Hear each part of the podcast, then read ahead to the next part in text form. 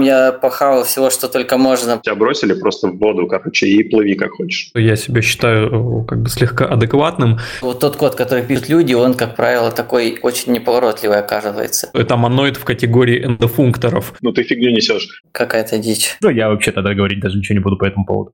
Это надо вырезать будет, Ром, точно.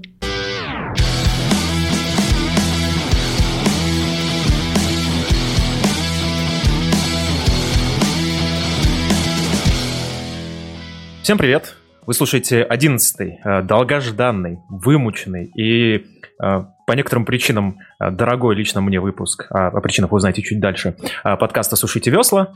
И традиционно со мной в нашей виртуальной студии Артем. А, всем привет, ребята. Ну, конечно же, одиннадцатый выпуск не обошелся без гостей. Мы долго думали, кого пригласить, и пригласили двух интересных гостей. Это Дима Суздалев, Андрей, Android техлит компании КД. Дима, привет. Привет, привет. И Вася Червон, Head Android разработки в Redmond Robot Санкт-Петербург. Привет, Василий. Привет, привет всем.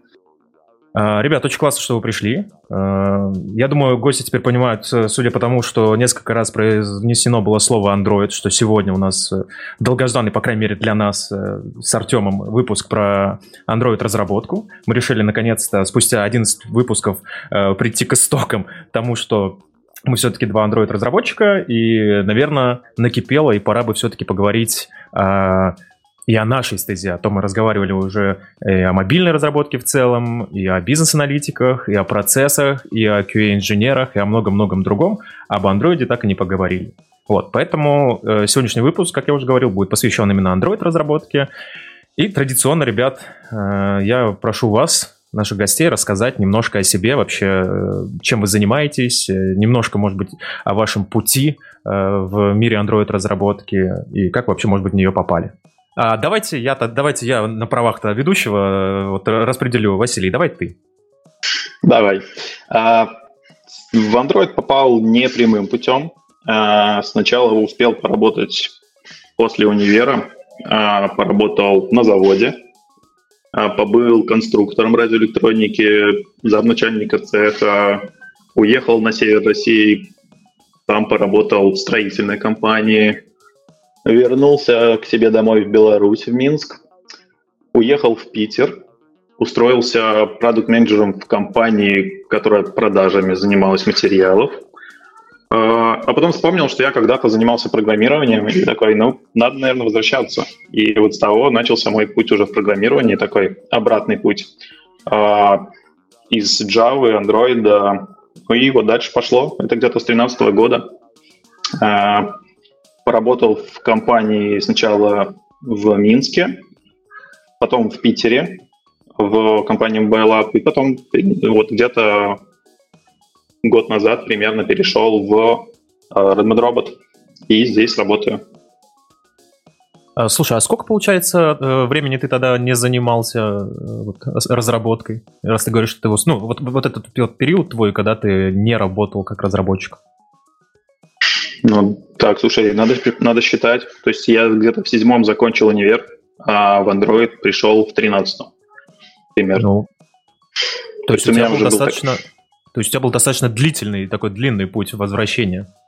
Да, да, то есть э, программировал я в школе в начале универа, читай. Потом забросил, потом вернулся. Слушай, ну клево, это очень интересная история. Дима, у тебя как? Ну, если в целом историю рассматривать, то у меня тоже довольно длительная история программирования. Я начал вообще с C++, и после универа, в универе у него, на него был упор. И я несколько лет э, работал можно сказать, на Минобороны, там в одной, э, как это называлось, в общем... Э, я, я так понимаю, там... нам, нам нельзя произносить этого места, да? Да, Придется вырезать. А, ГКБ, Госконструкторское бюро. В общем, я там несколько лет проработал, было довольно интересно там всякие вот... Я, я уже там рисовал интерфейсы на Qt, вот, э, или Qt, как правильно произносить. Потом меня... Дим, общем... правильно не произносить. Да. да, да, Не, ну либо прикольная была, не знаю, как она сейчас, но тогда... Ну, хотя я сейчас, не знаю, может быть, свежим взглядом уже по-другому как бы на нее взглянул. Вот. А потом меня захватила идея переехать в Москву, что я и сделал, и там я устроился в компанию Parallels. Вот кто маком пользуется, может, слышали про нее. А, Parallels Desktop – это аналог VMware. А, вот, участвовал напрямую в его разработке еще нескольких там продуктов. Но тоже я занимался кнопочками, окнами, вот э, интерфейсами в основном. А, а, потому что мне это как-то нравилось всегда и сейчас продолжает нравиться. Даже верстать вот банальные вещи. Почему-то эстетическая сторона этого дела меня вдохновляет очень. Ну и архитектурная тоже по совместительству. Вот. И потом как-то так случилось, что меня переключило, тогда начали появляться первые телефоны с сенсорными экранами, Nokia, сейчас не вспомню, была. И я почему-то очень стало интересно под них программировать. Тогда еще на Symbian. Ну, правда, в Symbian я так и не разобрался, потому что, э, потому что пришел Android, в общем. И тут пришел Android, и к тому времени я еще решил уволиться из Parallels, потом уже причины там долго рассказывать пос, в общем, захотелось что-то сменить род деятельности как-то. И, в общем, я с друзьями начал клепать живые обои под Android. Вот, и они были тоже не очень-то сложными, но мне это нравилось. И после этого я устроился в, в одну компанию удаленно, работал, мы разрабатывали приложение «Каталог для плитки», э, итальянской. Там я похавал всего, что только можно про, с отображением изображения больших и в большом количестве в андроиде. Вот. И после этого уже устроился, собственно, в КД, в котором я уже несколько лет э, счастливо по сей день работаю. Вот. Если вкратце, то какая-то такая история. Я недавно, кстати, залез на Stack Overflow и нашел свой вопрос по андроиду девятилетней давности и пришел в ужас от того, что я в андроиде уже 9 лет, оказывается. Вот. Дим, важный вопрос. Ответ-то на твой вопрос, он появился все-таки или нет за 9 лет? На тот, да. По-моему, кстати, на один из них я сам же и ответил, если я не ошибаюсь. Там бывало такое. Это смешно. Да. 42 ответ, нет? Да, да. Вот э, надо посмотреть. Там есть несколько банальных таких э, вопросов, на которые до сих пор продолжают мне поступать эти, э, как это, голоса на Stack Overflow. Я удивляюсь, что они много лет до сих пор актуальны. Типа как в эмуляторе понизить скорость, например. А мне кажется, как раз ответ 42 может быть, знаешь, на такой вопрос, какой, типа, какого, какого размера у статус-бара? Да, если в DP, да. То есть наоборот в пикселях. Вот, а насчет странных вопросов, ответы на которые до сих пор поступают, я вот буквально вставить хочу, что а, я когда-то давно-давно-давно занимался 1С, но вот поскольку я, я не был классическим 1С программистом, мне всегда было не все равно, я стремился писать какие-то библиотеки, ну, всякие такие штуки. И есть 1С сайт, куда обычно все это добро э, складывается. Он он неофициальный, ну вот такой около. И, э, и в течение нескольких лет, и, по-моему, даже до сих пор вот мне приходят там лайки, мне приходят вопросы, мне уже на самом деле стыдно, потому что, ну, типа, люди так благодарят, вот нам, нам это либо так помогла, а когда будет новая версия, а я просто на это смотрю, ну, как вот можно человеку ответить «никогда»? Да, удивительно, такое бывает. У меня тоже какие-то такие были воспоминания, где-то что-то напишешь сто лет назад, и вдруг я бэджик получил на Stack Overflow за очень долго неотвеченный вопрос, по-моему, так и не отвечен, типа про э, аналитику, по-моему, четвертую, там очень кривая настройка была, и, в общем, это ушел вопрос просто в небытие, и бэджик такой, типа, у тебя вопрос, на который никто не может ответить. А, а вот, кстати, ребят, а давайте поговорим вот о чем, раз уж мы начали вдаваться в историю. А вот хотелось бы послушать а, о вашем Android опыте и о истории вашего опыта, да, вот потому что когда, например, я пришел в Android, ну, я пришел с, с определенным опытом разработки уже, и на самом деле я стал, когда разбираться, как все устроено, а надо сказать, что я пришел из C-Sharp, то есть, ну, это гораздо более зрелая была вещь на тот момент, конечно же. И когда я пришел в Android и начал пытаться понять, как тут все устроено, ну, мне было довольно странно, что некоторые вещи вот как бы не работают э, так, как нужно. А, а вот как было у вас? То есть не удивляло ли вас а, ну, вот какие-то подходы Гугла, там, лодеры всякие, асинктаски, прости господи, вот, а вот как у вас это было? Ну, я могу сказать, что на самом деле а, я помню, что меня это начало удивлять. Я помню, что очень геморно было со спиннером. У него там был, не знаю, как сейчас уже давно им не пользовался, у него там вот этот Ashon Stamp State менял, в общем, помню, очень было сложно с этим.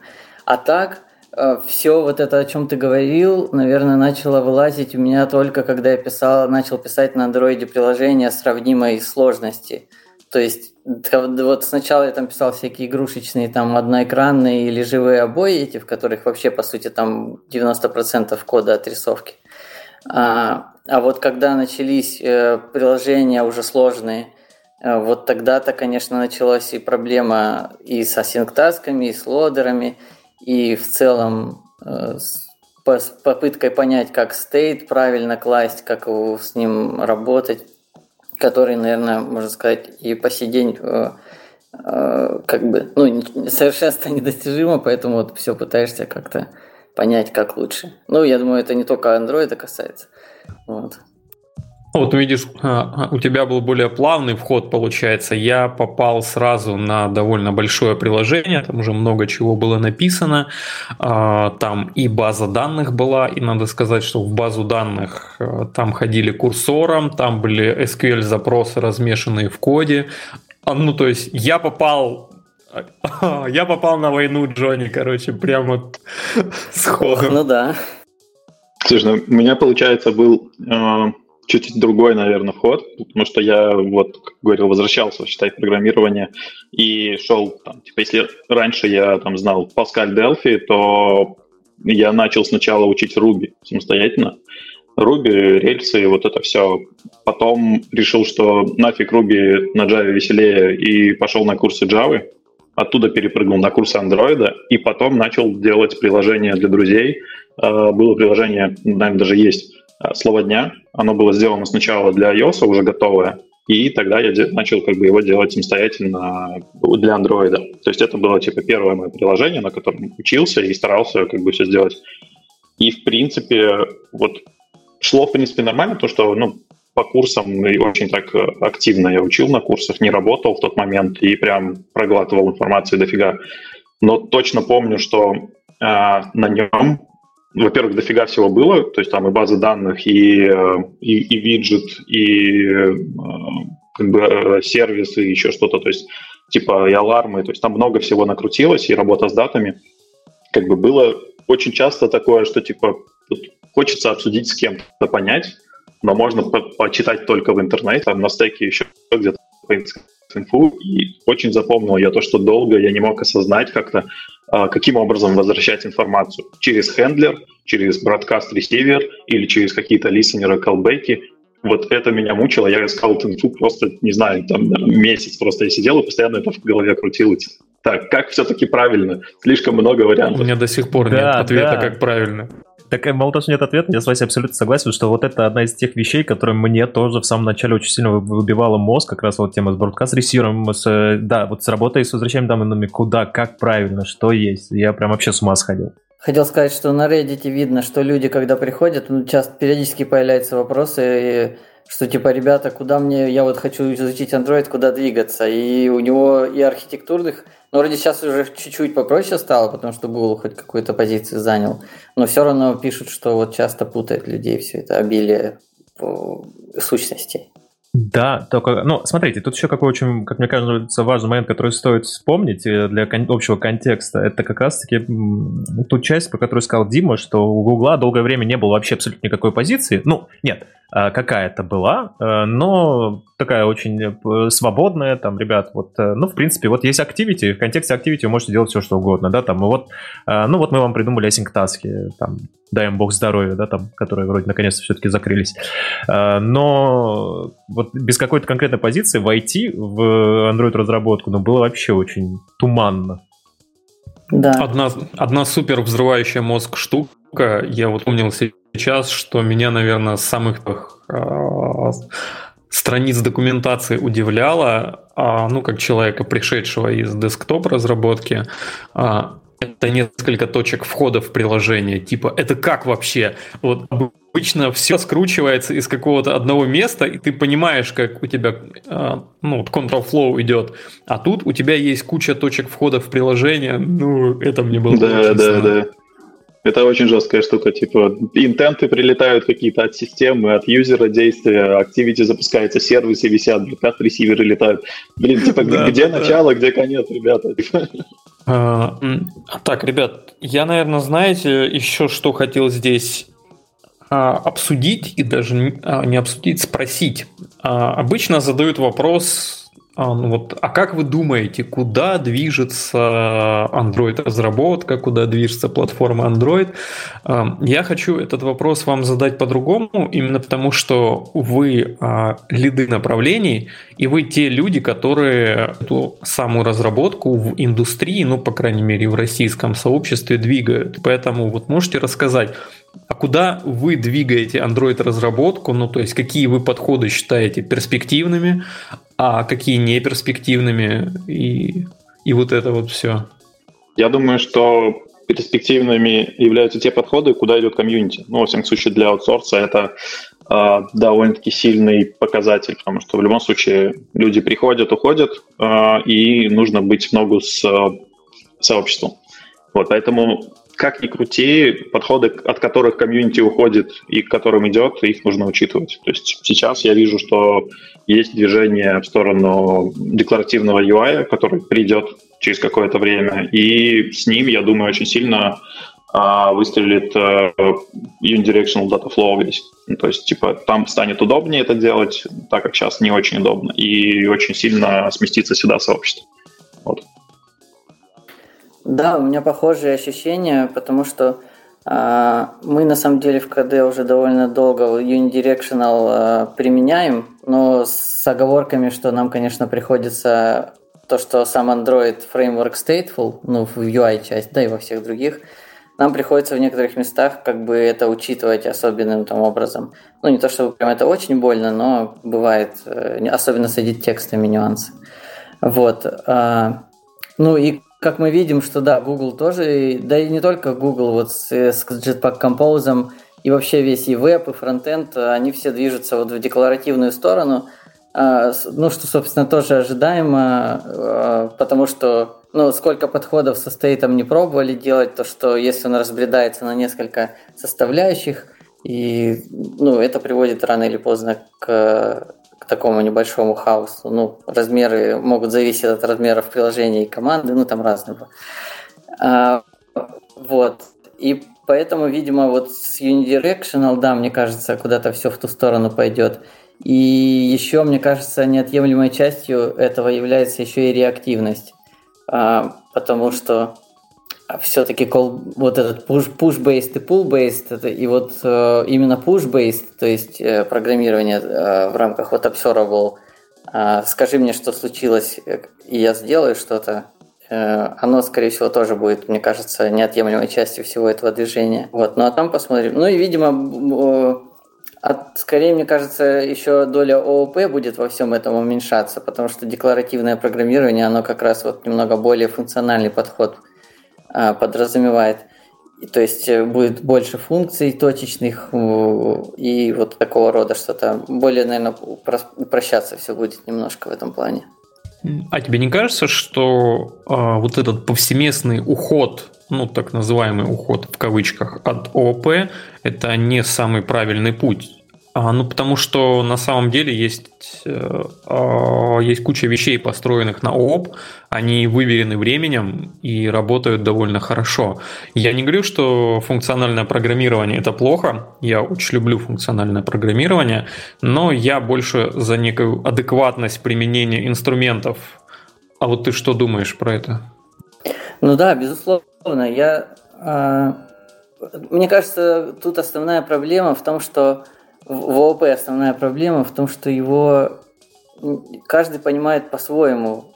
Или даже если не по-своему, то немножко неправильно. И у него еще бывает сложность в том, что, как сказать, а, есть вот этот принцип composability, когда ты из кусочков можешь составлять целое. Вот ООП, как правило, так применяют, что очень сложно это делать. А, а функциональный подход, когда ты пишешь, ну вот даже тот же Compose, вот у него есть этот Compose был, и ты выход одного, ну, можешь как бы чейнить их друг с другом. Вот если э, дизайн ООП сделан таким образом, что он позволяет тебе это делать, то это хороший дизайн, да, и почему бы его не использовать. Ну, просто вот э, по опыту многие фреймворки, ну, хотя не, наверное, не многие, но как бы скорее не фреймворки, а то, что вот тот код, который пишут люди, он, как правило, такой очень неповоротливый оказывается. Ну, я в том числе. Кстати, я не исключаю себя из этих. А, вот, все мы учимся постепенно. Так что вот э, ООП хорошо приготовленное, это, наверное, хорошая ООП, да, а функциональная тоже может быть плохо приготовлена. Так что тут нужен благоразумный подход какой-то. А я вот тебя слушаю, знаешь, вот ты говоришь, что а, а ООП все понимают по-разному. А, мне в этот момент а, а, две вещи вспомнились. А, первая вещь – это количество статей о монадах – и вторая вещь, а, это такое классическое определение монады, вот о том, что это моноид в категории эндофункторов. И, и когда я... Слезы наворачиваются. Да, да, да. И когда я сравниваю это с объяснениями а, из ООПа, ну, они кажутся как бы более такими человеческими. Не, а тут знаешь, какая вещь? А тут как раз-таки я бы выступил на стороне монады, как это не прозвучит. Потому что а монада это вообще, если это умное слово, которого все боялись, боятся или смеются, но а, по сути это очень простой концепт. А обилие статей, есть такая шутка, типа, что я понял, что такое монада, и я пишу на, на этот счет туториал. Да, да, да. Так вот, это происходит потому, что это настолько вещь э, повседневности нами применяемая ежедневно. Вот тот же ну, Nullable, Elvis оператор, вот это все, вот э, фьючеры, когда мы пишем NDN, это все вот их примеры. А монада, на самом деле, ее сложно понять неправильно, потому что, по сути, это математический термин. Он пришел и вообще из математики. То есть, если заглянуть в Википедию, есть четкое определение монады.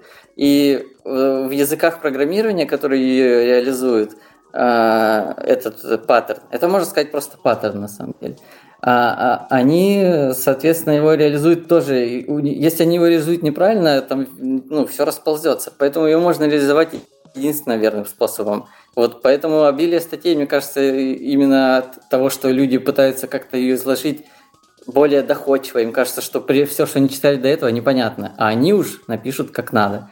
Вот, мне кажется, это отсюда идет. Здесь, а...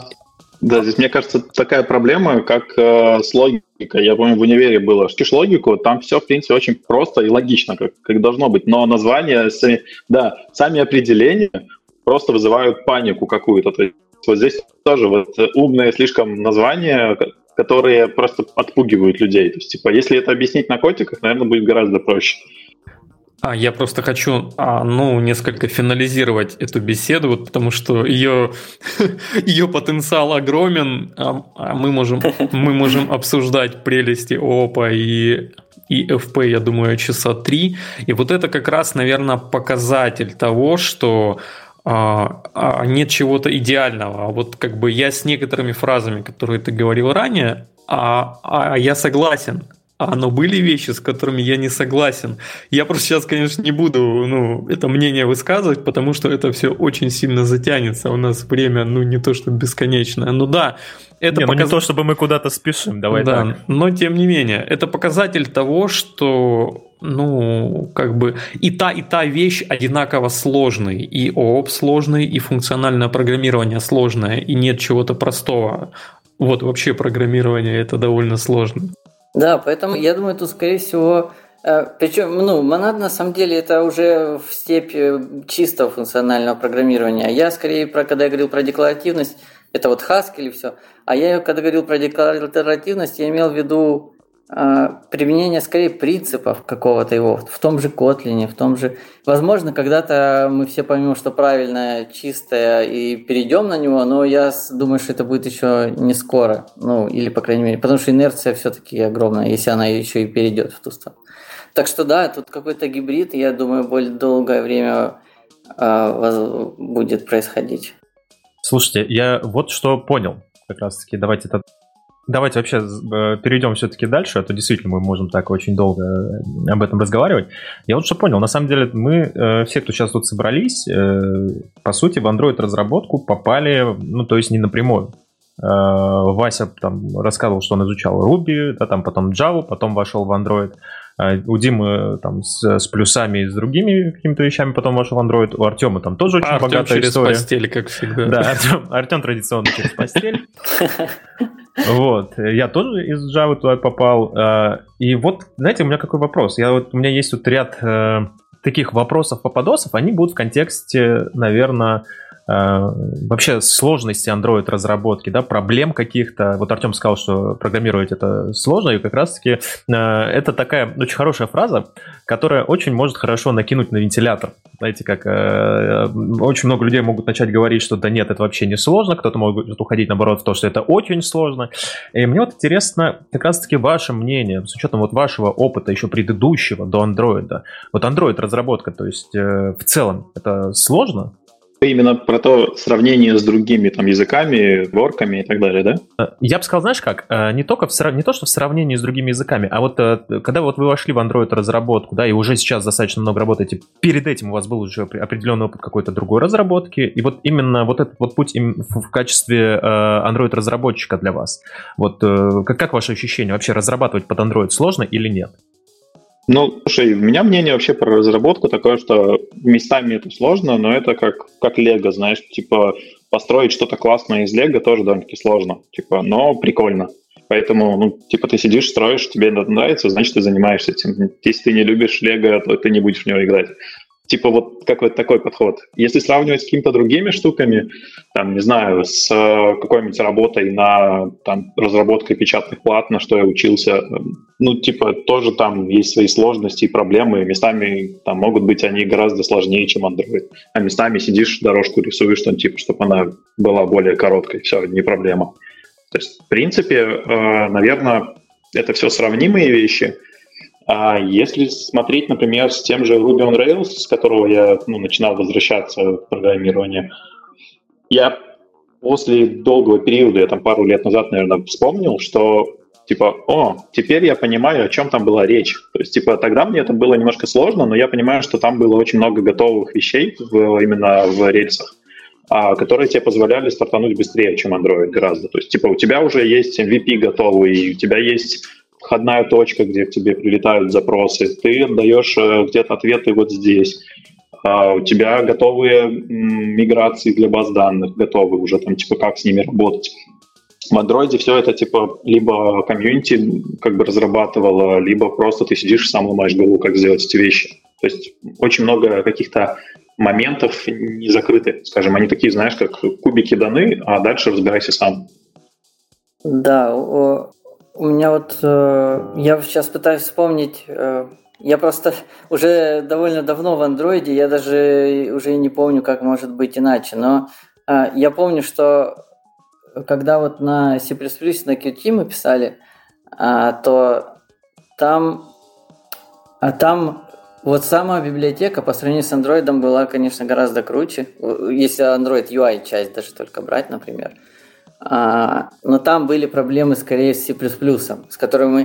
То есть в андроиде мы учимся бороться и обходить мины, которые заложены а, в их фреймворке, SDK разных, а, а там мы учились обходить и вот дисциплинировать себя вот с C++, там вот эти аллокации, деаллокации, менеджмент памяти. Тогда еще, по-моему, не так активно применялся вот этот принцип Resource Acquisition из, как он сокращенно, RAII. Вот, сейчас он повсеместно.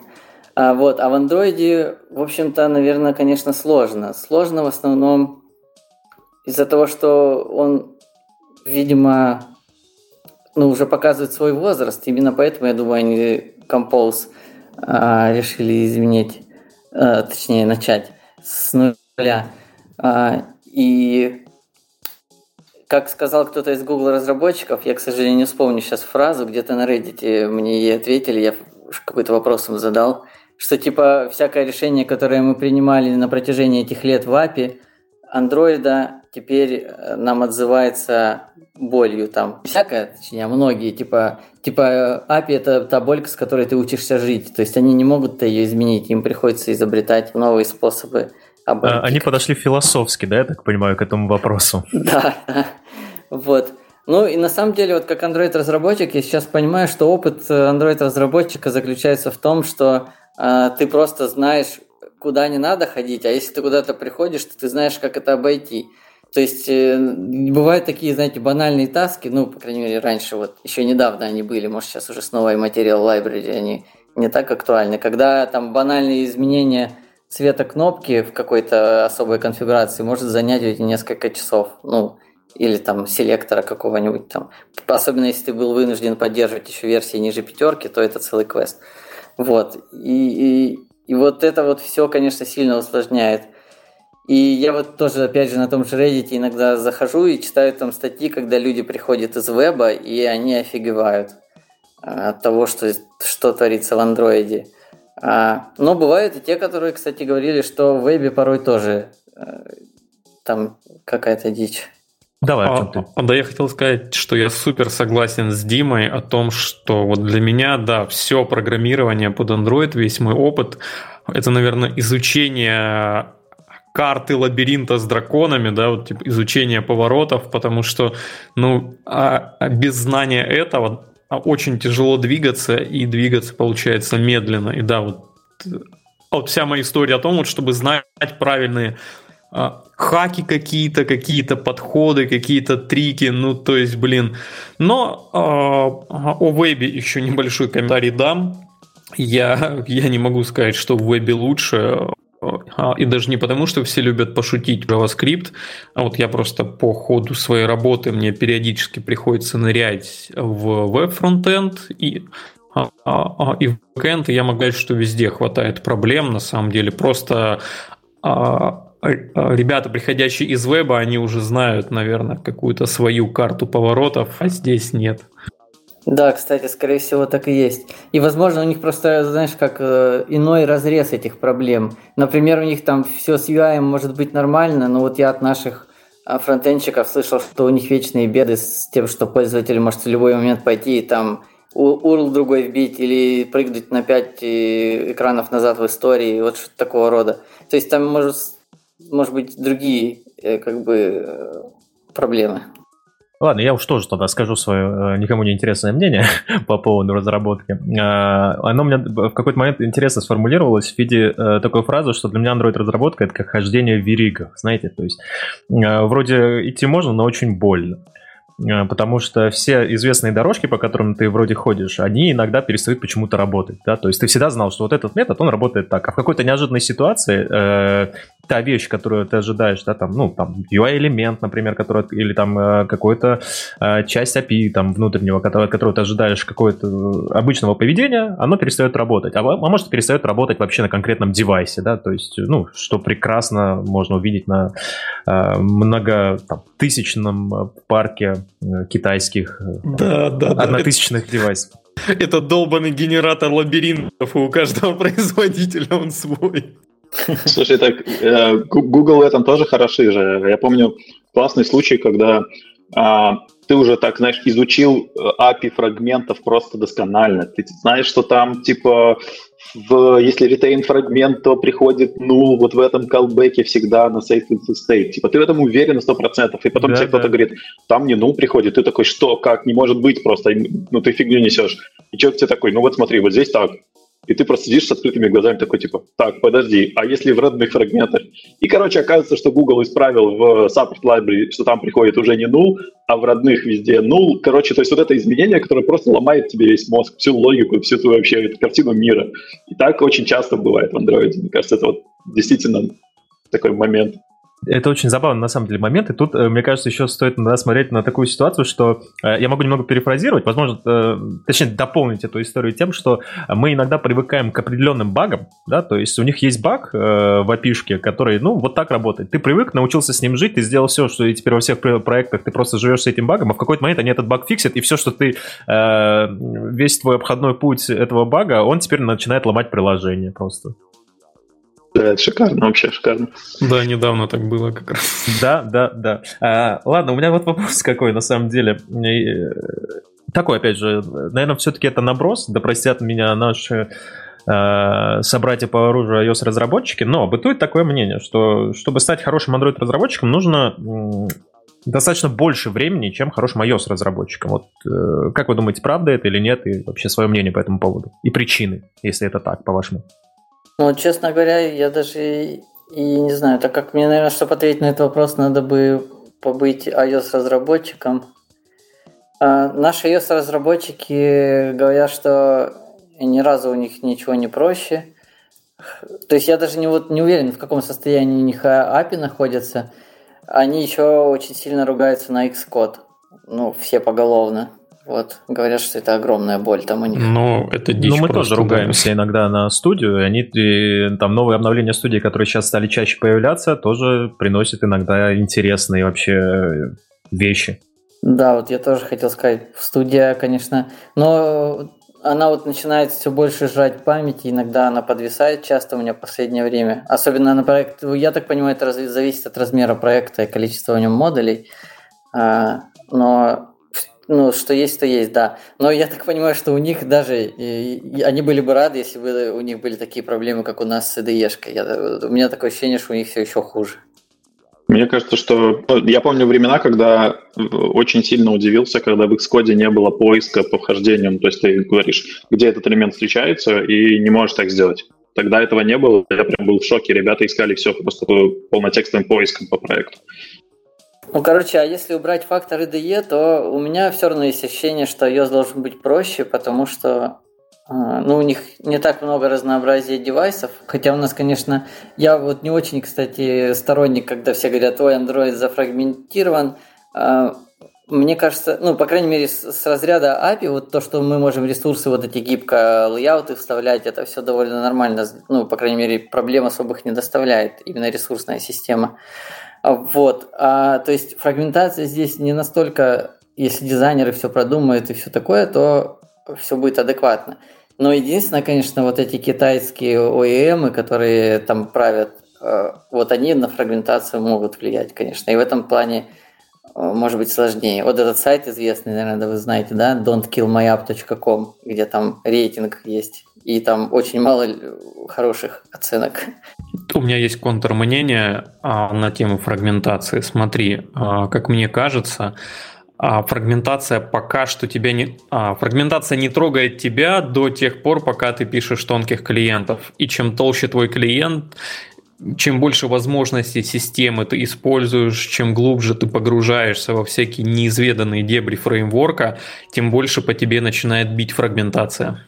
А, ты имеешь в виду, например, Bluetooth, там отпечаток В том числе, в том числе. Ну, в том числе. Да, да, согласен, Отрисовка тоже. Помните да. времена, когда HTC со своим кастомным отрисовкой э, лейаута просто невозможно было работать. То есть на HTC все работало по-другому практически. Там типа ты рисуешь какие-то, используешь там, то есть э, именно во вьюхах какие-то возможности, а у них движок написан свой, и все по-другому работает. Типа там отхватывали постоянно. А можно чуть подробнее, потому что я что-то вообще такого не помню. Слушай, ну это года 14-15, наверное. Тогда а, получалось, что у HTC был переписан по-своему движок отрисовки, то есть то, как они работают со вьюхами. Типа они оптимизировали или еще что-то, да. А, возможно, у других производителей тоже, но в тот момент HTC был, наверное, самым болезненным.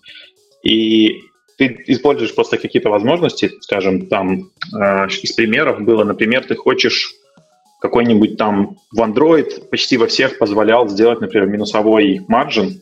Нелегально, но можно было, оно работало. В HTC, например, оно съедалось. То есть, типа, он, видно было, что по-своему отрисовывает. И вот разные такие вещи, они всплывали просто, ну, только на практике. Ты не можешь знать, как они там отрисовывают, что они делают, где они там поменяли что-то. И в итоге только вот напарываешься уже багами. Вот это были болезненные времена, как бы с фрагментацией связанные. У меня была история, когда я то ли с криптообъектом из фингерпринта работал, вот то ли с чем-то еще. Это, это было года полтора, а может быть два назад. И то ли на Huawei, то ли на HTC, значит, у меня просто падала вся, э, вся схема шифрования, потому что не было какой-то криптобиблиотеки системной, которая вызывалась. Ну и, насколько я помню, мы так это не пофиксили. Мы как-то застабали это, там зафулбэчились но и все.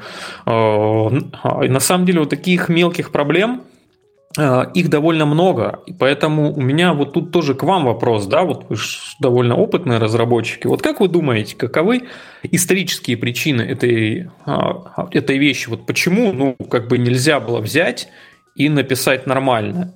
А, вот потому что ну, на заре андроида, когда эти все штуки писались, вот там, там те же async таски и прочие вещи, а когда это все писалось, ну не было ж какой-то гонки, вот как сейчас. Вот сейчас есть гонка, хотя мне тоже кажется, что она надумана.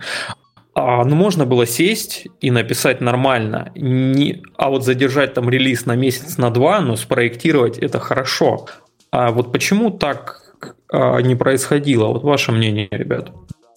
Слушай, ну тут типа что такое хорошо? То есть те, кто писали, явно думали, что они написали хорошо. И именно по поводу предпосылок, насколько я помню, Android же писался как стартап, который потом купили. И в момент покупки вряд ли был смысл а, брать и переписывать все с нуля, как бы, то есть убивать все, что сделано, и писать заново. То есть как бы и уже начинали жить с тем, что, что есть. А, и плюс, возможно, знаешь, а, ощущается вот как раз чуть-чуть еще возвращаясь к предыдущему вопросу, вот Apple а, подход в iOS и в Android. А, вот я постоянно вижу, что как бы Apple а, ведет себя жестче.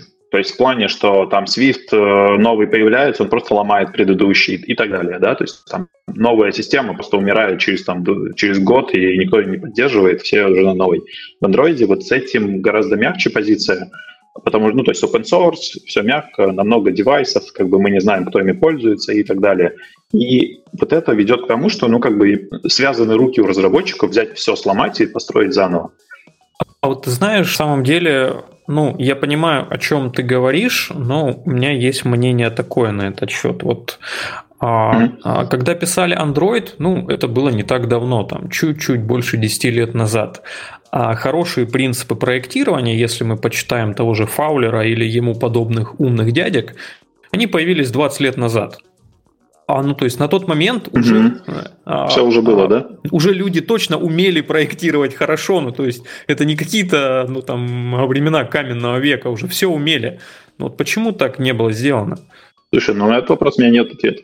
Реально, всегда можно сделать лучше или хуже, и как бы это зачастую, ну, то есть на своем опыте, например, даже ты делаешь как бы пробами и ошибками. Чем вот я люблю аутсорс, ты можешь э, в одном приложении сделать так, увидеть, что оно тебя, там, скажем, показалось не очень жизнеспособным, и в следующем проекте начать все лучше.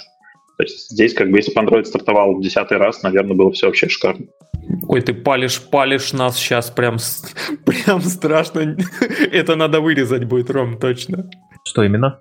А вот ну Вася, он, он только что сказал, вот как мы работаем в аутсорсе, и что мы все неоптимальные решения обкатываем. А, блин, да, нет, ребят, вы давайте только это, не, не портите нам марку. Да ладно, все это знают, все нормально. А, да, у меня есть по этому поводу гипотеза, на самом деле, э, про причины, да, там, а, Артем, ты говоришь, что уже там 20 лет назад были, люди знали, в принципе, как надо правильно проектировать и делать хорошо, но я немножко не согласен с моментом, что гонки не было. Мне кажется, опять же, как Вася правильно напомнил, э, Android это был э, стартапом, да, который делался, опять же, изначально, может быть, ну, такое может быть, не самыми Э, лучшими специалистами своего дела, да, там и какие-то решения тогда делались, может быть, на коленке. И в конечном итоге, когда Google э, выкупил себе Android, и начал потихоньку запускать э, уже как мобильную, ну, как конкурирующую мобильную платформу. Было, мне кажется, все-таки было, была какая-то гонка, и какие-то решения э, все равно клепались, ну, вот для того, чтобы выпустить. Есть другой вопрос, конечно, что со временем, почему как бы э, вот это вот не прекратилось, то есть ну, там было и со временем которые, решения, которые появлялись там в пятом, шестом, там в десятом API, которые в конечном итоге там оказались, ну, очень сомнительными. И в конечном итоге были выпилены. У меня любимые примета лоадеры, а, ну, которые появились уже а, а, не в режиме стартапа, они появились при Гугле. Ну, то есть, ребята, если вы поняли, что асинктаски не так, и вы потом предложили новый какой-то вариант, ну почему вы не сделали хорошо? Ну, то есть я понимаю, да, что причины были, конечно же, но это, конечно, такое. Ну да. Для меня Лодеры, да, красота. На самом деле, вот... А, там Вася, что ли? Я думал, что вот новые API должны быть лучше, как бы основанными на опыте, но я вот тоже не наблюдаю. Вот и буквально недавно Google что-то выпустил, на него ругались, я просто забыл, что. Меня лично очень удивил их, э, конкат адаптер или мерш адаптер он поначалу назывался. То есть вместо... То есть они выкатили новую библиотеку, которая позволяет смержить два View адаптера, и для этого они просто создали новый класс. То есть, ну это как бы очень странно с точки зрения дизайна API вообще, вообще как бы всего фреймворка. То есть Потому что вот если мы пользуемся то, тем же RX, да, вот что, чтобы смержить два стрима, нам нужно просто один оператор вставить, который уже давно есть в библиотеке. А тут, получается, для чего-то такого простого создается новый класс, заворачивается в библиотеку. В общем, то да, есть да. У, у меня по-прежнему вопросы. И вот с другой стороны, то есть, и я вижу пример, например, лично мне очень нравится, э, ну там 90% библиотек, которые выпускает вот эта компания Square, ну, которую вы все, конечно, знаете. Вот, и... Дочерняя компания, а... компании Google. Да, то есть я вижу, что э, при э, толковых людях хороший дизайн возможен, но почему-то вот у Google он получается довольно-таки редко, на мой да, все так. И вот ты сейчас напомнил э, очень классный пример, я про него, к счастью, забыл уже, о том, что есть же Recycler View. Эта штука появилась, но тоже как бы не так, э, не так давно. Они убрали нормально работающий лист View со всеми нужными ручками. Они сделали нечто странное, и неудобное, и оно неудобное до сих пор именно, поэтому есть всякие там епокси, а вот всякие, как он называется, а группе? Да-да-да, вот группе я забыл. А, ну, то есть а, они целую индустрию Recycler View адаптеров породили, понимаете, в чем прикол, ребят? Да, да. Ну, Причем... такое. Я Слушай. помню, было весело, я начал смотреть какой-то видос, э, э, называется от Гугла тоже Deep Dive в Recycler View или что такое, в архитектуру его. И они начали рисовать диаграмму постепенно там, и она превратилась просто в обилие стрелок во все стороны. Там все компоненты друг на друга указывали. У меня голова кругом пошла уже на шестом слайде. Вот. И, и потом я еще один раз попробовал сам написать э, layout manager Recycler View. И, в общем, никому бы не желал это. Простейший случай там, конечно, нормально сделать, но там очень много корнер-кейсов всяких. А, тут, знаете, у меня какой момент, я вот помню, опять же, тот же самый лист View, да, с которым было достаточно удобно работать. Не знаю, там, а, ну, точнее, есть исторические предпосылки, почему все это менялось, да, там, а, для пересоздания, переиспользования View, кэша, вот этого все. И такое ощущение, как будто попутно они такие, ребята, давайте сделаем все вот по ОВП, да, то есть, чтобы можно было все сбоку заменять, чтобы layout э, менеджер можно было там свой записывать, чтобы можно было адаптер свой записывать, раз, разобьем на отдельные слои. Вот. Э, выглядит с точки зрения, наверное, ООП это все очень классно, но с точки зрения конечного пользователя, блин, ну это прям вообще было всегда неудобно. То есть, если писать э, вручную все это дело, а еще там вручную работать с другими, э, с э, там разным парком разных айтемов на одном экране, но это вообще начинает превращаться в огромный зоопарк. Да, но мне кажется, у них, знаете, тут пошло. А, они начали с применения принципов ООП и разбили вроде бы как бы адекватно, да, вот есть адаптер, есть там layout менеджер, есть вьюха, которая рисует все это. Но дальше они попали в ту же самую ловушку, в которую, я думаю, попадал каждый из нас, когда ты просто, когда у тебя возникает какая-то проблема, которую твоя архитектура не предусматривала, ты просто берешь и самое первое попавшееся решение тебе в голову э, реализуешь. И, и а, оно приносит связи как нежелательные между этими сущностями. То есть, например, у тебя появляется связанность одного с другим, там адаптера с вьюхой, вьюхи там еще с чем-нибудь, с layout менеджером. И, и потом это начинает обрастать. Это вот как у Рич Хики есть, знаете, вот автор Clojure языка. У него есть обалденное, всем очень советую посмотреть видео, называется Simple vs Easy. А, и он объясняет, чем простота отличается от лег, от лег, как или как это по-русски сказать, от легкости. Типа легкость это когда ты тянешься вот за первым попавшимся, а простота это когда ты делаешь шаг назад и взвешиваешь, являются ли твои компоненты простыми на самом деле. И то есть это совсем другой принцип. И простоту сделать довольно-таки сложно часто, а вот э, easy вот этот, это легко. Вот. И вот, То, что кажется, это типа простое в изготовлении против простого в использовании, можно сказать. Да, наверное. Ну, это похоже на правду, да. А вот а, а то, что касается Гугла, я вот хочу набросить. Мне просто кажется, что они Они взяли самую лучшую книжку по ООП и не дочитали просто до конца ее. Это знаешь, когда такой, да, все, я понял, короче, да. Да, я понял.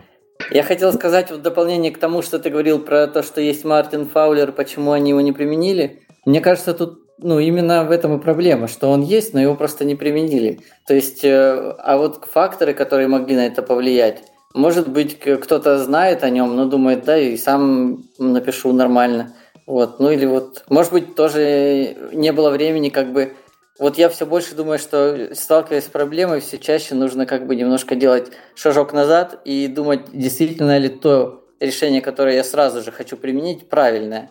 То есть, и вот в этом, наверное, какое-то чутье программиста должно быть, что он должен как бы сам в себе сомневаться и немножко подольше думать о том, э, что он сейчас э, будет делать. Если, конечно, обстоятельства позволяют, тут тоже вопрос.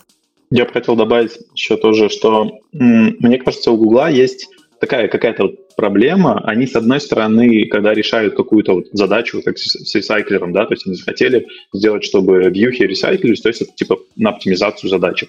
И они такие, давай переделаем все полностью. И при этом они, в принципе, они разбили вроде бы логично, вроде хорошо, но э, части, которые у них получились, э, ну, то есть адаптер, ладно, адаптер там несложный, layout менеджер уже какой-то прям супер сложный. И они, получается, их делают, да, оно решает проблему, но оно открытое.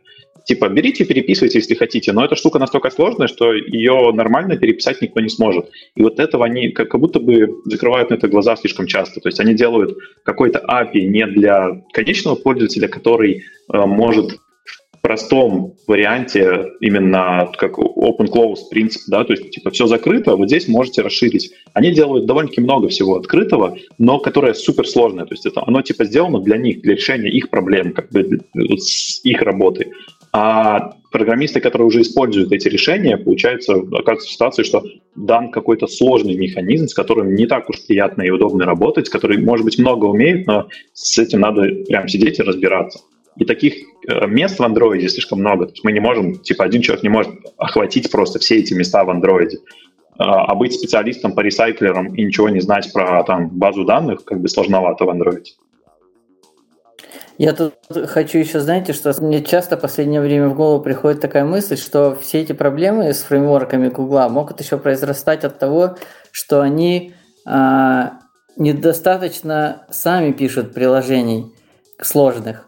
И поэтому они очень часто, у меня такое ощущение, что они дизайнят вот эти библиотечки таким образом, чтобы они удовлетворяли, вот как Вася сказал, их нужды. А их нужды, может быть, невелики по сравнению с нашими, которые могут писать там приложения для авиакомпании какой-то. И... Кстати, они же еще постоянно отходят от своих же рекомендаций в своих да, приложениях. Да, да. О, да. Мне а очень им... нравятся периодические высказывания Егита Бояра. Он, мне кажется, просто кладезь каких-то вот таких вот высказываний стал за последние несколько лет. Потому что он то, он, на этой конференции он сказал так, там так, потом такой говорит, ну, вообще, на самом деле, вообще не так. Вообще, наверное, вот так вот. Им, да. А, им просто нужно купить какую-нибудь э, аутсорс-компанию, я думаю, и вынимать опыт оттуда. Square. Да, вот это, кстати, было бы очень хорошо. Square, Потому да, что купить. даже, знаете, многомодульность, они вот начали говорить, что она хорошая, мы, я помню, что мы очень давно ее используем уже в своих проектах.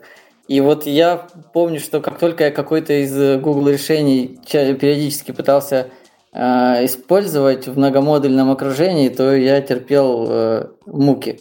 Вот. И даже сейчас вот они, они Dagger сделали рекомендуемой э, системой э, Dependency Injection, но вот я не помню, там что же что-то с модулями, по-моему, были. Да то там ли... ад их делать. Вот я говорю, а я свою первую многомодульность я проектировал неделю вот как раз на Даге, и причем а, я не то чтобы был каким-то первопроходцем, да, у меня там были доклады и Дениса Неклюдова, и Вовы, я не помню, как его из Яндекса. А, а вот, ну, то есть была куча информации, и я просто неделю сидел и пытался разложить у себя это в голове. Ну, как бы, возможно, я тупой, но мне кажется, что дело просто в сложности. Да, да. Мы с Дагом тоже долго очень мучились в многомодульном окружении.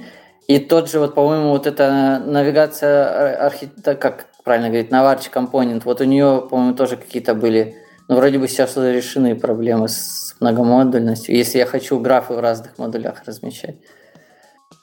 Вы знаете, еще чем а, Google любит погрешить, мне кажется, это когда они начинают говорить за архитектуру, они, ну, то есть понятно, что по компонентам тоже такое присутствует, но особенно это проглядывается, когда они какие-то архитектурные или около архитектурные штуки начинают э, рассказывать. Это когда типа, смотрите, вот мы рекомендуем использовать такой-то компонент, но этот компонент, он э, по области охвата он гигантский. Типа во Flutter, например, у них есть типа блок, там, бизнес logic, object компонент или что-то. Типа, что это конкретно такое и как его использовать? Они не говорят.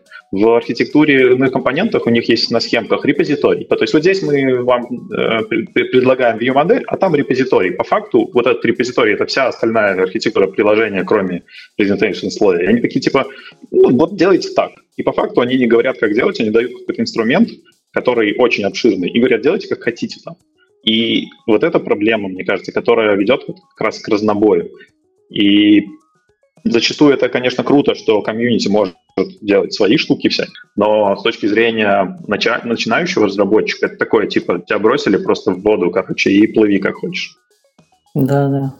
Слушайте, а у меня есть вот такой вот... Давайте так, я скажу какое мнение и плавно переведу это к вопросу. Точнее, нет, ладно, давайте сразу пойдем к вопросу. Просто Дима очень классно сказал по поводу, э, была фраза э, по поводу того, что Google делает меньше э, каких-то более хороших решений, да, там, и шагов, в отличие, например, от Square, да, там, но мы видим за последние несколько лет там, года за два, за три, Google очень сильно активизировался в разных направлениях. Да? То есть, если раньше он сохранял какой-то там определенный нейтралитет относительно там, архитектуры, работы с базой данных, да, там, э, какие-то работы с UI, то сейчас у нас э, чуть ли не каждый год появляются какие-то пачки интересных новых вещей, э, в частности, да, там начинается того же самого Jetpack, э, ну, Jetpack как такового, и потом понеслась, да, там у нас вышла навигация, у нас появились э, Architecture Components, вот эти вот все штуки, появился э, там сейчас в будущем, ну, уже там, в полномасштабной разработке двигается а, Compose, который там многие там ожидают, ждут. А, вот что вы думаете по поводу вот этих вот новинок, которые у нас сейчас появляются? То есть делает ли это жизнь легче? Э, позволяет ли это как-то быстрее действительно разрабатывать? И там Hilt, вот, кстати, к разговору о Дайгере там появился. Э, вот, насколько эти шаги сейчас стали более адекватными и более, там, назовем их так, user-friendly для разработчиков? Ну, из всего этого вот э, я, кстати, как раз хотел сказать, что вот э, мы тут поругали Google, но вот э, его подход к разработке Compose мне лично очень нравится. Я немножко его уже успел попробовать. Мне очень понравилось, как они вот его, когда недавно зарелизили, они выпустили очень классные гайды, описанных, там документация отличная, прям все пояснено, там примеры кода. Они очень активны в своем Slack, причем писал туда пару вопросов, отвечали вот сами там Адам Пауэлл, там хед их разработки, и Square ребята там сидят. В общем, если хочешь пробовать Compose, то прям бери, не хочу. И да, там, конечно, есть нюансы с тем, что Android Studio Canary глючит э, порой, но именно и сам фреймворк пока что оставляет, по сравнению с тем, что было, э, очень неприятные ощущения. То есть э, я недавно тут эксперимент ставил верстать без XML на вот скверовском контур лейауте в старом, ну, как бы в обычном нашем андроиде. И у меня, я делал смену, сделал даже смену темы на лету без вот этих э, рестартов Activity, просто через лямбды там. И у меня получилось э, очень что-то похожее на то, как они сделали в композе. Ну, типа вот там объекты с текстовыми стилями котлиновские. И вот как-то мне очень э, радует, что как бы похоже, э, удобно получить. Ну, я делал вот как мне было бы удобно, и получается, что в композе тоже мне настолько же удобно. Вот. И, в общем, насчет него у меня большие надежды. Я надеюсь, что в этот раз у них все получится. Они же там даже UX эти делают, э, исследования. Не знаю, правда, интересно, как это проходит. Вот. И а насчет вот э, Hilt я не пробовал, Наварч э, пробовали, но еще не настолько у нас пока старая там система. Э, вот его начинаем пробовать, но еще в огромных проектах не пробовал, поэтому вот сложно сказать. Тут, может быть, вот вы, кстати, скажете, как вам. Ну, мы навигацию пробовали, э, если сейчас говорить именно о ней. Да, да, я про... Да. Ну, смотри, э, как мы уже говорили недавно, Google делает не самые сложные приложения для себя, и как инструмент для несложных приложений она прям очень хорошо себя показывает. Но это вот лично мое мнение, что она позволяет достаточно удобно, достаточно быстро накидать навигацию, достаточно неплохо ею управлять. И было бы еще классно, если Google бы добавил туда достаточно быструю генерацию графов, да, то есть там же он строится тоже из XML потом ну, в классы, но для этого надо ребилднуть э, там, весь проект. Вот если бы они сделали как с датабиндингом, да, сейчас, ой, с вьюбиндингом, когда ты описываешь, у тебя сразу генерятся вот эти вот э, классы, которые ты можешь сразу использовать, было бы еще удобней. Если говорить про большие проекты, блин, э, тут очень зависит от того, следуем ли мы, э, а точнее наши дизайнеры, каким-то требованиям Гугла, да, потому что у них есть свой, свое видение вообще навигации, свой подход к тому, что экраны не наслаиваются друг на друга, к тому, что экраны заменяют друг друга на одной поверхности. Э, у нас нету модальных окон таких, ну, ну если не говорить диалогов, да, там, в отличие там от iOS там, приложений, да, в которых, в принципе, есть прям подход с этими модальными окнами, это тоже их часть навигации. Вот, там, что у нас э, много, несколько табов, э, скажем так, если у нас есть несколько табов в приложении, то у нас навигация не сохраняется. Вот эти вот все э, их принципы, они иногда очень сильно бьют по тому, что в конечном итоге пытаются сделать там наши там UX-дизайнеры, которые хотят там довести до пользователя хороший пользовательский опыт, чтобы у него там не сбрасывался граф, и вот тут, к сожалению, приходится, да, уже как-то изгибаться, что-то придумывать, но сказать, что это какие-то костыли, я бы тоже, наверное, не сказал, потому что Google в целом оставил несколько таких форточек, да, которые ты можешь сам взять, дописать, э, откуда-то там отнаследоваться, немножко изменить логику, э, написать свой навигатор, э, и, в принципе, это работает. Прикольно, прикольно. Они, кстати, на днях, по-моему, даже чуть ли не вчера или позавчера выпустили еще навигацию для как Jetpack Compose, я видел. И я вот так мельком просмотрел, тоже показалось адекватно там все. Да, буквально там позавчера, по-моему. Огонь, вот, ну надо переезжать на Compose в следующем проекте срочно. Я ну, лично, я лично жду, жду, нет, переезжать я не хочу, но я очень жду, я тоже, как сказал Дима, я очень на него э, надеюсь. Вот, э, что по поводу, кстати, хилта, кто-нибудь пробовал хилт? Вообще? Я пробовал. Ну, я пробовал его не в супер боевых проектах, а вот потому что я себя считаю как бы слегка адекватным, но я его сильно погонял в pet проектах и на самом деле ощущения от него у меня сугубо положительные. Почему? А, потому что он вообще как бы отключает все вот эти истории о том, что ты думаешь, так, у меня вот тут компоненты, не компоненты, вот что-то еще, ты просто по их туториалу, который есть на сайте, вот раскидываешь там 5 а, или 3 аннотации, и у тебя просто есть DI. Ну, это супер помогает при прототипировании, вот как раз в подпроектах моих, а мне супер помог Hilton, прям абстрагирует от тебя дагер по полной. А что будет в больших сложных проектах, не знаю, надо пробовать. Есть фидбэки о том, что а, а, не так хорошо на хилте делать сложные кейсы, но в любом случае Hilt, он же как бы, он является таким фасадом, он, он не убирает от тебя Dagger, то есть ты всегда можешь опуститься на уровень Dagger а. Там же правильно, я помню, что scope, scope ы делать Dagger не дает отдельно. А, точнее, Hilt, э, у Hilt а нету scope ов отдельных.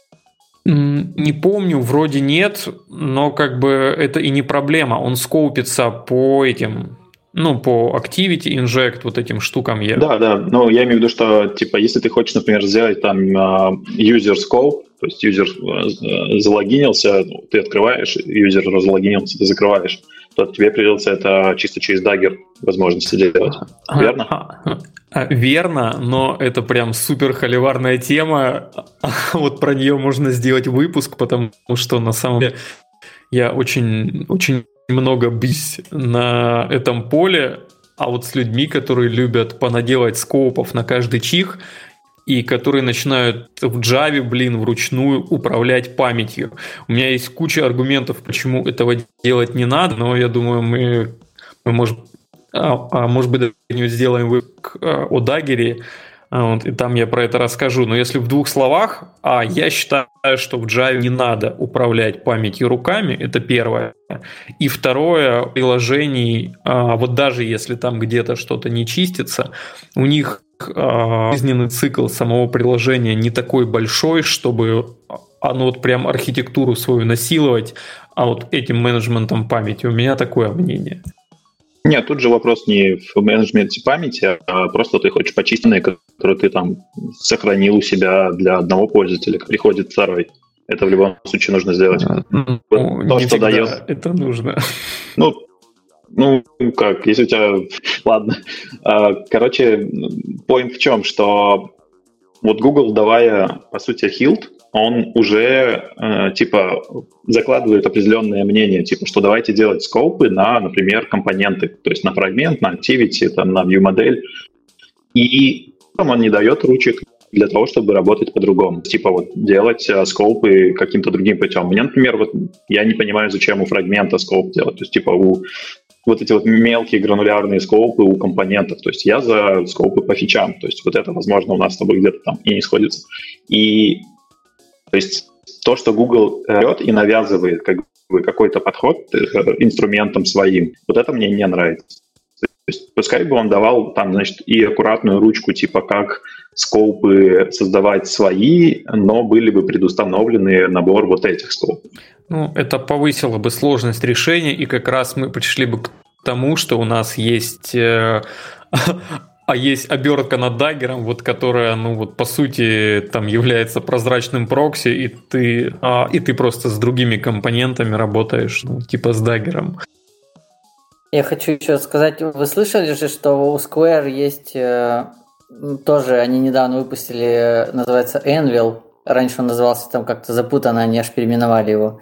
А, это тоже штука, которая как раз в их огромных проектах Э, настройка триггером, но они его сделали в виде компайлер плагина. И тоже вот в Твиттере много было хвалебных отзывов о нем. То есть это как альтернатива Hilt, э, что тоже надстроечка какая-то. Может быть, тоже интересно будет посмотреть. Не, я, я, я, я заглядывал, но не сильно совсем, то есть так одним глазом. Ну, я тоже не пробовал, поэтому это так э, для кругозора. Окей, ребят, смотрите, на самом деле у меня есть желание повернуть нашу беседу немножко в другое русло. А, и как вы знаете, да, у нас в нашем свободном, замечательном Android мире а есть не только один Google, которого мы со всех сторон поругали, вот надо поругать кого-нибудь еще. А, я предлагаю поговорить про Huawei на самом деле, потому что, ну, это классный прецедент на рынке, а, именно классный он тем, вот что произошло, да, вот и как компания из этого начала выкручиваться. А, я немножко в сторону Huawei посмотрел и в то, что они сделали. Ну, фактически они а, реализовали заново кучу Google Play сервисов. А, а вот как вы думаете, могли ли они действовать по-другому? И вообще, вот какое ваше мнение об этом шаге Huawei и о том, э, что с этим всем будет дальше? Был ли у вас опыт, может быть, там типа публикации в их AppGallery или нет? Ну вот э, мне на самом деле, я скорее буду в режиме слушателя, потому что я, а, и пока что единственное, что я видел с этим связано, это вот на в одно наше приложение, ну, такое популярное, более-менее, стали поступать э, крыши, связанные с отсутствием Firebase на девайсе. Вот. А касательно публикации вот и их сервисов еще не успели попробовать. А, но вообще прецедент интересный. У меня ощущение, что могли ли они по-другому? Такое ощущение, что они просто были поставлены в определенные условия, в которых, а, ну хотя не знаю, тут, конечно, еще от бизнеса зависит, как он может вывернуться. Ну, в общем, пока толком не знаю, как это все будет дальше. Я мнение, что, ну, типа, во-первых, это интересный прецедент с точки зрения того, как э, политика и корпорации там друг на друга влияют. И очень интересный момент с точки зрения, ну, Huawei считаю, что красавчики, во-первых, то есть они не, не слились, а наоборот, типа, как сказать, воспряли и начали, ну, типа, делать свое. Это, блин, довольно сложно, я думаю, для любой корпорации оказаться в такой ситуации. И из положительных еще моментов, что м, они начали делать API очень похожий на гугловый. Это очень правильный шаг, не делать свое какое-то, чтобы было, был более э, простой переезд для людей. Вот, то есть у нас в одном проекте уже ребята втягивали там типа карт, еще чего-то, то есть пару сервисов. И, в принципе, ну, работа не, не то чтобы приятная и легкая, но, во всяком случае, когда API похожи, и это э, упрощает. То есть тебе нужно ну, смотреть, где это на, находится э, сервис, а, какой, и, соответственно, выбирать уже. Вот, у нас будет метап про это скоро. А, ну я думаю, ссылочку на метап а мы разместим в шоу-ноутах обязательно. А, а по поводу Huawei я что хочу сказать. А, я когда в это погружался, ну, то есть у меня была такая задача, нужно было заресечить это дело, понятно. А, и когда я начал исследовать их документацию, я даже ребятам скидывал скриншот, то есть это вот просто китайская классика. Они взяли и, и практически один в один скопировали интерфейс э, этих гугловых Ой, как это? Где у них э, все примеры? Это TestLab или как называется? Codelab ы. Codelab ы, да. Вот. Они, они почти полностью скопировали интерфейс codelab ов, и его не отличишь от Гугла. Я даже в какой-то момент подумал, что это на сайте Гугла, но нет. Как бы... Знаешь, как должно быть? Еще должен быть шрифт кривой. Шрифт, знаешь, как вот это обычно бывает, китайская какая-то вещь с кривым шрифтом. А, а, а, и на самом деле круто, ну то есть у них довольно подробные кодлабы, а видно, что они вложились, и, кстати, они вложились не только в эту инфраструктуру, они круто вложились в, в маркетинг всей этой истории, и в результате, по-моему, то ли итоги 2019 года, то ли... А, ну вот я не помню, но вот типа ближайшие какие-то итоги Huawei вообще вышел а, в топ. Вот он стал номер один по популярности, да, они обогнали даже Apple, а, они обогнали Samsung. Ну, во многом это произошло, конечно, из-за китайского рынка, потому что китайцы просто они не любят американцев по разным причинам. Ну и статистически. Да, да, да, да. И они просто пошли, и на зло врагам они все купили Huawei. И они обеспечили просто небывалую популярность этой всей штуки. А, и, и на самом деле, знаете, блин, это круто. Ну, то есть, когда вот так вот это народ в едином порыве, а они просто поддержали, ну, вот типа своих. А, а ну, для меня это, это как фильм выглядит, я не знаю даже, ну просто очень круто. А, Но это да. интересная еще вещь создает, что вот типа это прецедент, во-первых, что может быть не только Play сервис, и это в будущем может привести к, ну, такому, знаешь, с одной стороны классный, то есть момент, вот как с любым open source, когда есть выбор, а, то есть, когда будет не только Google, а будет набор компаний крупных, которые предоставляют, то есть у тебя какой-то выбор, там, ты хочешь там э, размещаешься, хочешь там. С другой стороны, это добавляет проблем с фрагментацией. То есть, типа, в какой-то момент вот у нас появляются типа вторые сервисы, потом третий, четвертый, и мы уже как разработчики сидим, и если надо знать 10 разновидностей чего-то одного и того же, чтобы что-то сделать. Да, да, да. Вот тут ты полный прав. У нас а вот до момента с Huawei а, у нас фактически вот было только одно измерение, да, а ну вот хардовое.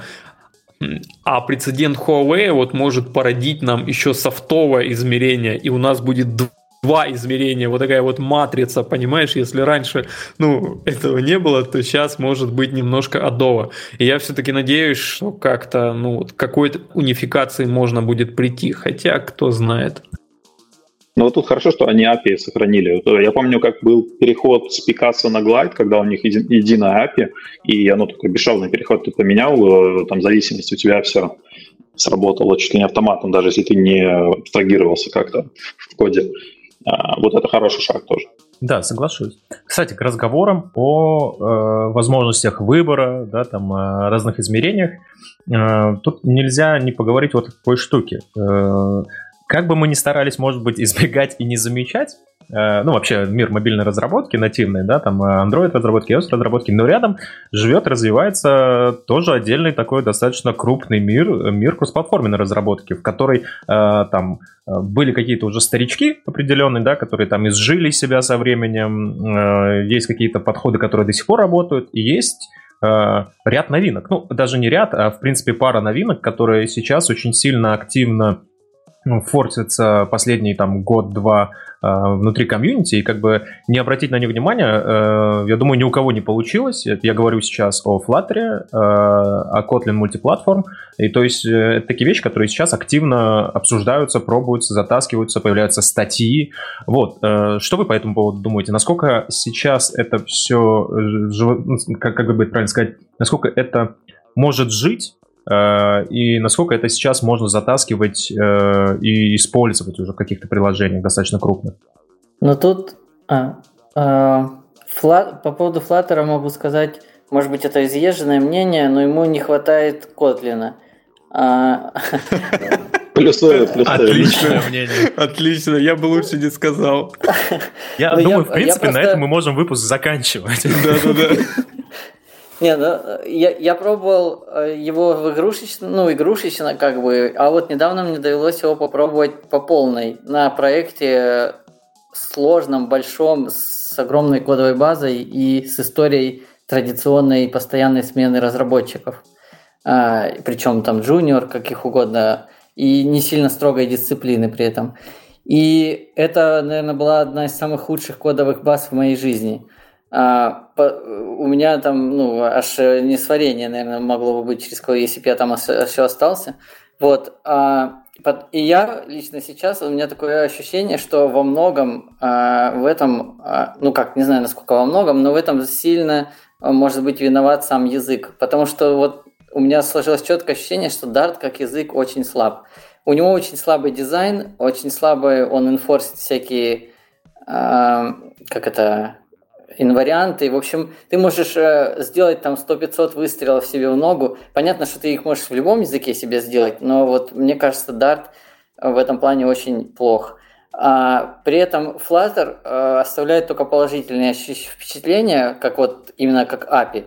А, я думаю, им не зря вдохновлялись композовцы, потому что там действительно все очень красиво. Вот. А если сказать кратко о мультиплатформе, его я тоже успел попробовать немножко. Ну, ничего серьезного мы на нем не написали пока. И, и там, э, на самом деле, больно... Очень, конечно, было бы прикольно, если бы он взлетел, но там бьют пока по тебе а, ограничения, вот то, что все-таки Swift это другой язык, там э, нельзя безболезненно перенести какие-то там э, интерфейсы туда, и там другая модель concurrency, вот это все и мне, как Android-разработчику, нужно заводить iOS. В общем, там есть небольшой кринж вот в этом плане, что тебе нужно сильно перестраиваться. Э, либо набирать в команду iOS-разработчиков, но им тоже, я думаю, будет нелегко пока. Но я думаю, что потенциал этого есть, и мне кажется, что рано, если он действительно они все наладит там и исправит, это будет гораздо прикольнее Flutter. При этом, если еще вот ходят слухи, что тут э, Compose на мультиплатформу могут перевести, то это будет еще лучше. Вот. А нет ли ощущения, что если Compose переведут на мультиплатформу, то это будет тот же самый Flutter, только уже на Kotlin? Да, да, вот я Конечно, есть. думаю. Конечно, есть, потому что они на Kotlin, да? Я думаю, что я бы тогда и десктоп приложение начал бы писать на Compose. Это же вообще прикольно. Ну, по факту туда и идется, наверное. Да, а, то есть да, Flutter э, как будто, э, ну, правильно ли я понимаю вот какую-то вашу мысль сейчас, что Flutter это как будто промежуточный этап, этап между тем, чтобы довести какое-то другое решение там из Kotlin?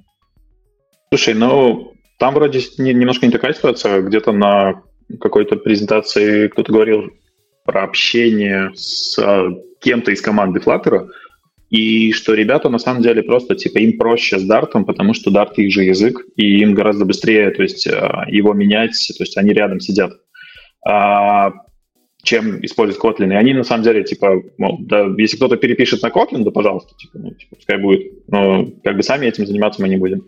Вот, то есть какое-то такое решение, и тут получается просто, что есть, э, ну, как бы два, два близко идущих как бы продукта. Flutter хорош во всем, кроме того, что в нем э, Dart. То есть у меня как бы в команде есть разработчик, который на Flutter хорошенько пописал, и у него только впечатление положительное, ему очень нравится, кроме того, что он хотел бы, чтобы там был Kotlin. Вот типа вот прям так. А, точно так же э, вот у него хороший отзыв про Compose, то есть он прям говорит, если будет Compose, то будет прям шикарно, потому что, ну, типа, те же вот подходы будут здесь. А что во Flutter мне, например, очень импонирует. Они стартанули с, с очень какими-то крутыми доками. То есть, типа... О, это да, старт... это прям да. Да, да, да то есть они стартанули сразу с, прям с чем-то шикарным. То есть в Android сейчас таким может похвастаться, наверное, там Material.io, э, ну вот, и, и пару буквально последних каких-то вещей, которые типа стартовали и сразу сделали хорошую документацию. Э, во Flutter это было ну, типа сразу же, это круто. И чего не хватает, наверное, сейчас получается в мультиплатформе, это как раз вот типа UI, потому что ну тут завязка идет на то, что нужно как бы там и, и здесь UI разные делать. И если будет UI как бы кроссплатформенный, то это очень сильно усилит э, мультиплатформу Kotlin. Вот. У меня мнение такое, что если вы выйдет Compose, то тут скорее, наверное, Kotlin победит. Что меня очень сильно как раз, я тоже пописал немножко на, э, на Kotlin, простите, э, на Flutter. Э, вот именно что меня подкупило для того, чтобы все-таки войти в эту штуку и подизучать ее, это как раз-таки, как Вася говорит, изначально хорошая документация, изначально хорошие какие-то codelab ы и классно сделанная штука с переходом на Flutter с конкретной платформы, да, когда тебе объясняют прям, то есть вот ты Android-разработчик. Ну смотри, здесь э, то, что у тебя в Android называется там э, button, здесь это не button, а, ну то есть button, но вот так вот он делается, да, там. Если то, что у тебя в Android называлось вот этим вот, здесь называется вот этим. Это очень классно. И еще, что мне нравится, почему я, одна из причин, почему я, опять же, Compose жду, э, после того, как пописал на Flutter, и потом уже там объявили о Compose, я посмотрел немножко на дизайн и понял, что, блин, да вообще все то же самое. То есть, имея какой-то опыт на Flutter, очень легко потом начать писать на Compose. Да. Вы, вы очень сильно похвалили Flutter. Я тут встряну с немножко альтернативным мнением. Это, ну, это реальная история. У нас разработчик который занимается как раз всякими кроссплатформенными штуками, а, а мы с ним занимались research ем по Flutter. А, это был довольно серьезный research, то есть мы продумывали сразу кучу вещей, там, архитектуру, вот как мы будем делать эти вещи, эти, вот, то есть, а, а мы хотели сделать некий тестовый проект, на котором а мы дальше могли бы уже писать ну, вполне себе коммерческие приложения. А, а мы с ним этот research провели, и после чего он пошел на проекте, на реальном, а вот там, правда, был небольшой проект, он пошел его делать на Flutter. Ну, его фидбэк в результате был таким. Вот он сказал, что я две недели помучился, э, и потом за несколько дней буквально все переписал на React Native.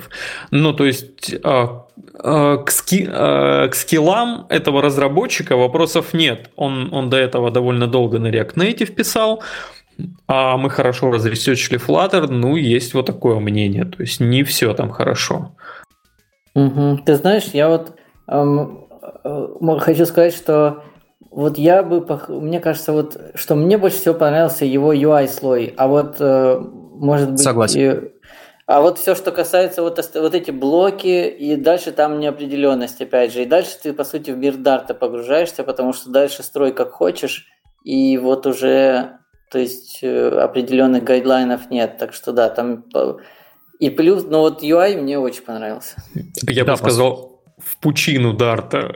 Да, именно так, потому что э, после того, как ты сделаешь UI, что самое действительно приятное, там, ну, за некоторыми минусами, да, определенными, ты потом пускаешься на уровень работы с данными, да, там, а, опять же, наверное, возможно, мы как-то привыкли работать э, там с какими-то промежуточными слоями и все такое, пытаемся это принести в мир Dart, а может быть, там этого и не надо, и надо пользоваться какими-то другими вещами. Ну, такая проблема тоже есть у разработчиков, которые окунаются в новую какую-то, э, уходят в новое плавание с новыми технологиями. Но да, там абсолютно точно не все гладко, и там одна из таких вот, э, из этих причин э, появления таких вот, наверное, можно их назвать монстров, э, сочетания, когда люди пишут на Flutter и Kotlin мультиплатформ вместе. Ничего Такие, кстати, себе. примеры есть. Такие примеры это, есть. Это на Мобиусе, на крайнем был на эту тему воркшоп. А, его вел Костя Сковребов. И, к сожалению, я забыл. И... Ну, Женя Сатуров. Да, да, да, Сатуров, известный популяризатор Флаттера из э, этого серфа. Они делали воркшоп. Да, поэтому вот мне кажется, это э, есть причина, ну, причина появления вот таких вот решений Flutter плюс Kotlin мультиплатформ, это как раз-таки желание отойти от какого-то э, слоя работы на Дарте. Ну, по факту, да. Ты на Kotlin весь бэк пишешь, и, а, считай, фронт получается на Flutter, потому что там есть UI-чик кроссплатформенный. Слушайте, на справедливости ради надо сказать интересную штуку, что я в свое время, когда читал документацию по Flutter, они, правда, по-разному в разных местах ставили, позиционировали Flutter. То есть в одном месте я читал, что это был именно UI фреймворк, и в принципе, а в другом месте это был типа кроссплатформенный, ну там фреймворк. И вот с частью, где это UI фреймворк, э, я в принципе довольно-таки, ну, согласен, как UI фреймворк, он, ну, прикольно, да, он дает определенные классные э, фишки, э, вещи, которые э, там нельзя было делать на Android, но можно было делать на iOS, теперь можно делать и на Android устройствах, да, там э, всякие подходы с э, экранами. Это в целом клево, но опять же вопрос вот подхода. То есть надо в какой-то момент говорить, так, стоп, дальше мы делаем, то, то есть UI мы делаем только, например, на Flutter, а дальше мы работаем на чем-то другом. Ну вот э, пока выглядит э, такое. Так у них же и получается так, что по факту дальше UI а ты работаешь просто уже на Dart со всеми либами Dart и так далее. То есть у тебя просто ты работаешь как э, любой человек, который умеет работать с Dart. Ну типа там архитектуру строишь и все остальное уже как хочешь. Ну, в принципе, да, да, все верно. То есть по поводу как бы логики, наверное, Flutter дает то, что он притягивает э, Dart э, машину, считай, тебе в приложение. Все, что он дает. Как-то так, мне кажется. И вот тут же то, что я говорил, что э, гугловцы, например, такие типа, вот вам архитектура блок. По факту это просто компонент один, все, ничего не дающий. А, у нас у нас осталась одна тема, а вот любимая всеми разработчиками, которую нам надо обсудить, а, у этой темы есть потенциал часов на 5.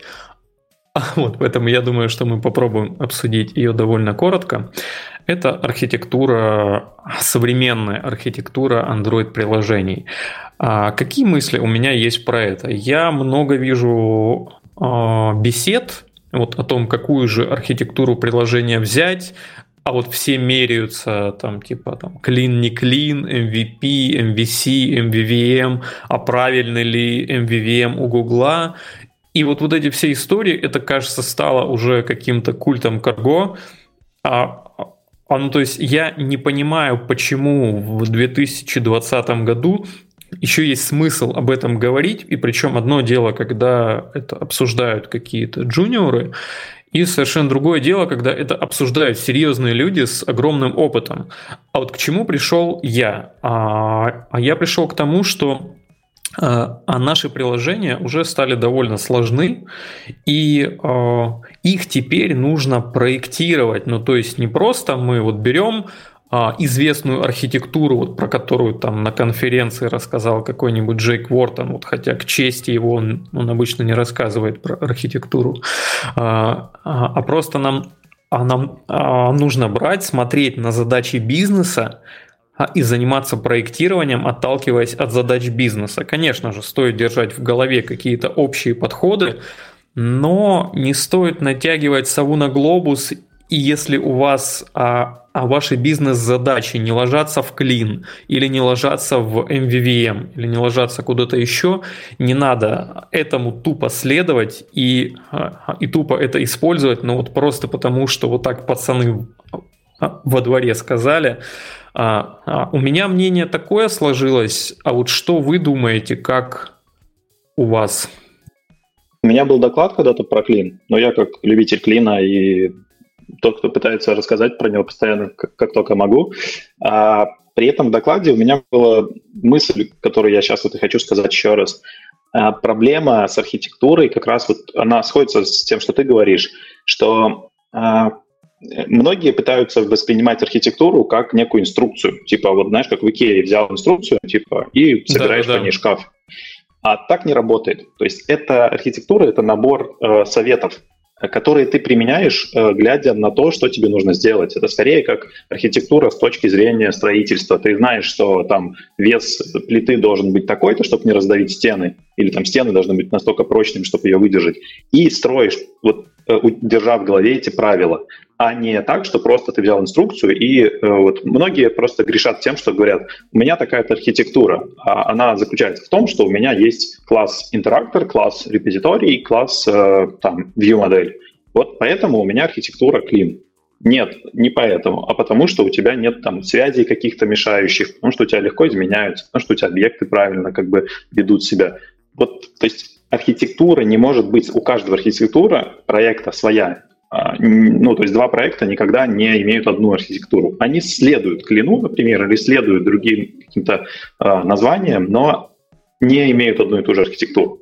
А, и на тему следования, вот смотри, у меня буквально вот к твоему о, спичу а есть пара комментариев, они не негативные, а скорее вот такие позитивные, что да, а вот архитектура это, я бы сказал, не набор советов, а набор решений скорее, но это это так, буквоедство. Вот. По поводу своей архитектуры у каждого проекта, да, это, это правда, и поэтому оно очень а, а вот не стоит брать какую-то архитектуру и потом испытывать чувство стыда за то, что ты ее нарушаешь. Вот надо просто себе признаться, что, блин, ты опираешься на бизнес-задачи. Вот это есть люди, которые просто делают, блин, интеракторы, вот, а, а, ну как бы потому, что у них клин. А эти интеракторы, они же use cases, вот это тоже отдельный холивар, но да не суть. Вот. А интеракторы у них это просто прокси между репозиторием и а, и всем остальным. А, ну, то есть, как бы, а, и люди их делают, они, блин, делают их на каждый экран, их, их огромная куча в, в проекте, но зато по клину. Ну, вот это вот, конечно. Ну да, да. Но я могу сказать, что мне кажется, что э, архитектура действительно должна подстраиваться под проект, было бы круто. А, бывает единственное обстоятельство, например, там, когда у тебя много проектов, ну если мы аутсорс берем, да, то много проектов, и люди еще периодически меняются, и тогда там типа ты используешь одну и ту же, чтобы люди уже были с ней знакомы. А, еще есть такой нюанс, что для простых проектов, конечно, а, очень хорошо, когда архитектура простая, а для сложных а, клин не клин, а, но просто я вот не раз замечал, что в сложных проектах так или иначе, но выводятся одни и те же слои. Либо, либо это я уже шаблонно мысль, не знаю. Uh, ну вот, типа одно и то же примерное разделение. Как ты уже там его построишь, там это одно, но вот uh, и то, что э, как только тебе начинает требоваться некий уровень гибкости определенный, хочешь, не хочешь, но ты вот отделишь там базы данных от э, там, сети репозитория, ну вот, вот это все. Вот. А вот э, с Артемом тоже согласен, да, что интеракторы, которые просто форвардят, это э, может быть как-то излишне. Э, единственное, что иногда бывает, э, нужно просто, тут вопрос еще дисциплины возникает такой, что вдруг в какой-то момент интерактор действительно начинает быть нужен, то есть э, не как просто тот, кто форвардит. И тогда вопрос в том, поленишься ли ты и полезешь добавлять э, ну, в репозиторику там, или ты все-таки... А, ну, то есть это вопрос компетенции программиста уже, наверное. Вот, э, будет ли он наращивать тех долг или как-то там подумает еще раз архитектуру. Да, и она, мне кажется, должна стоять на месте, так что... А ты сейчас очень классную тему сказал. А вот да, то есть как принимать вообще архитектурные решения? Вот тебе понадобился интерактор, а у тебя нет такой сущности. А, и вот тут, кстати, ну, опять же, как к этому я подхожу и как вообще я пришел к этим всем мыслям. А, очень а, тяжело принимать архитектурные решения и очень тяжело проектировать архитектуру, ну, как бы почитав только там несколько статей на медиуме или на хабре, вот от людей, которые холиварят там про MVVM и так далее. А, а как мне кажется, для того, чтобы эффективно принимать архитектурные решения, нужно читать а, а, книги по проектированию систем. Нужно читать их много вот, для того, чтобы вообще, а в каких ситуациях какие а, решения могут меняться, а, как вообще эти решения правильно применять, вот где границы того, что можно вот тут немножко накопипастить, а вот тут уже надо как бы разворачивать какую-то машинерию. А, а, это все важно, это опыт, и именно поэтому, наверное, я считаю, что, ну, как бы стоит, если сами не очень понимаете, какую архитектуру вам делать, а, ну, возможно, вам стоит с кем-то проконсультироваться, а вот, но не с тем, а, кто вам скажет, вот делаем VVM, это круто. А, но это я больше не про это, я хочу спросить у вас, ребят, вот у меня вот такой подход, то есть я стараюсь читать какую-то базовую литературу, А, а что вы про это думаете? То есть читаете ли вы книги по архитектуре? Я с тобой согласен, что, знаешь, в чем, что очень хорошо доносят вот эти все мысли как раз такие люди, которые вышли из программирования там до 2000-х годов, то есть там а, те, кто вот создавали эти паттерны, кто создавали эти архитектуры, кто про них говорит, да, потому что они Э, то есть у них опыт не заложенный там десяткам лет, как те, кто пишут статьи сейчас зачастую, а опыт заложенный, ну, там, опыт у, у переходом от разных типов, э, не знаю, или для чего они программили.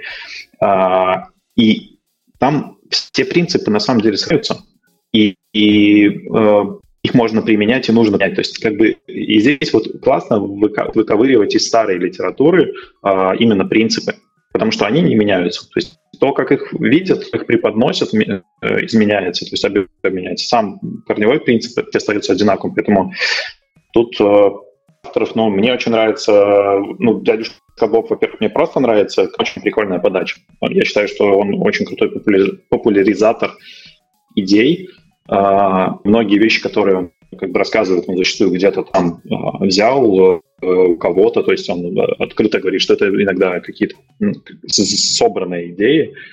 А, и в принципе, по проектированию, да, очень хорошие там, книги у Гради Буча есть про э, проектирование, анализ, там, и есть Head First, такая более простая, простой вариант, как говорится.